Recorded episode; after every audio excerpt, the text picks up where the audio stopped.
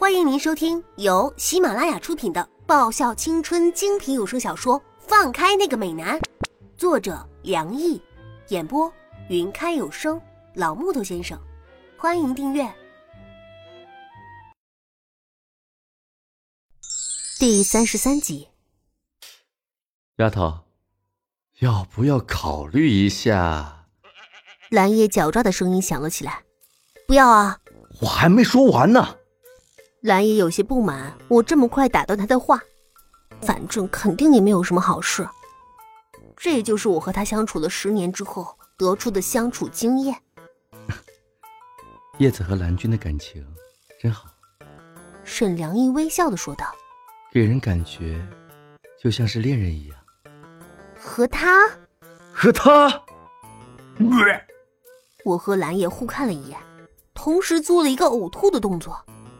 沈良义，如果你是和这丫头一起玩到大的话，估计你会体会到什么叫做生不如死。蓝叶拍拍沈良义的肩膀，脸色凝重的说道：“喂，死蓝叶，你少说我坏话啊！什么叫生不如死？他和蓝雨还不是活得好好的呀？”要多健康有多健康，要多强健有多强健呢？对我而言，蓝叶就是哥哥，这个世界上最蹩脚的哥哥，但也是最可靠的哥哥。到了。看着那刻着“蓝”字的门牌号，蓝叶摸出钥匙打开了门。谢谢部长。我朝沈良义微微欠了欠身。那。部长路上小心。嗯，完了。沈良毅揉了一下我的脑袋。部长，你不要老揉我的脑袋好不好啊？我忍不住抱怨道，感觉像是在揉我家门口那只牧羊犬大白一样。因为叶子很可爱。沈良毅微笑的说：“那我走了。”沈良毅，这给你。蓝叶从院子里推出一辆自行车。递给沈良义，骑车回去吧。谢谢。沈良义接过车，道谢之后，骑着车走了。我看着那道纤瘦的背影消失在路的尽头，直到他隐没在昏黄的街灯下。啊，对了，明天谁去一家拿车呀？你呀，车是你们部长骑走的呀。我明天早上回学校啊，我没空。我才不要去一家自投罗网呢！我和蓝叶对视一眼，得出一个统一的结论：车是谁的，谁就去拿。很不巧，那车是蓝雨小朋友的。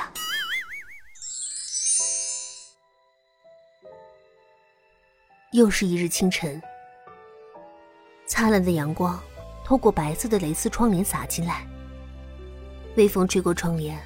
荡起一圈又一圈的涟漪，一切安定又祥和。我不知道这样的日子是我久违了多久的，也不知道这样的日子是我期盼了多久的。我也不知道这样的日子是否是我这样的人应该拥有的。轻轻的叩门声打断我的沉思。青哥，你醒了吗？一个温和的声音在门外响起。醒了，我轻轻回了话。那我等你一起吃早餐。好。我掀开柔软的被子，离开温暖的被窝。等我来到餐厅的时候，他端着两份早餐从厨房里出来。他的身上系着一件天蓝色围裙，但却是一点也没有突兀的感觉。早安。青哥，他把牛奶放在我面前，微笑的对我说：“早安，君熙。”我轻轻扯出一道浅浅的弧度，多可笑啊！他，肖君熙，我的第十个任务。但是现在，我却在和他互道早安，和这个将死在我手上的人，平和而温馨的吃着他做的早餐。青哥，啊！我抬起头，正对上他那凄静的脸我的余音消失在他突如其来的吻中，温热而又缠绵。在他的吻中，我想起我第一次和他见面的场景。第一次见他，应该是我十八岁生日那天吧。那天我刚完成我的第九个任务，轻易的取人性命，对我而言根本是没有什么困难的。我换上一身洁白的洋装，这样纯净无瑕的颜色，穿在我这满身是鲜血的人身上，还真是一种极大的讽刺。但是更讽刺的是，这个应该是我父亲的人，为了一己之私，竟然可以做到这样的地步。是一将功成万骨枯吗？不是没有想过逃跑，只是每一次逃跑之后。只会带来更加严厉的惩罚，一直到打消逃跑的念头为止，或是迎来死亡的时候。干得好，金哥。他很满意的看着这样的结果，然后给我下了最新的任务：萧君熙，某个帮派唯一的继承人。这，就是我这一次的目标人物。而这一次的出场方式，和以往有些不同。整间公寓干净而又整洁，装修的温馨典雅，很有家的味道，安心又宁静。我想，我若是有一天可以脱离他的控制的话，我想，我也会建立一个这样的家吧。不用开着灯，就这样伫立在窗口，或许也是一种别有风味的事情。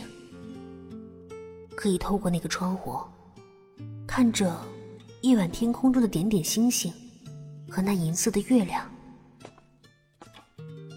客厅里有脚步声响起，然后往这间卧室而来。他终于来了吗？门轻轻打开，灯光一下子驱散一室的黑暗。我倚在窗口，看着我的第十个任务。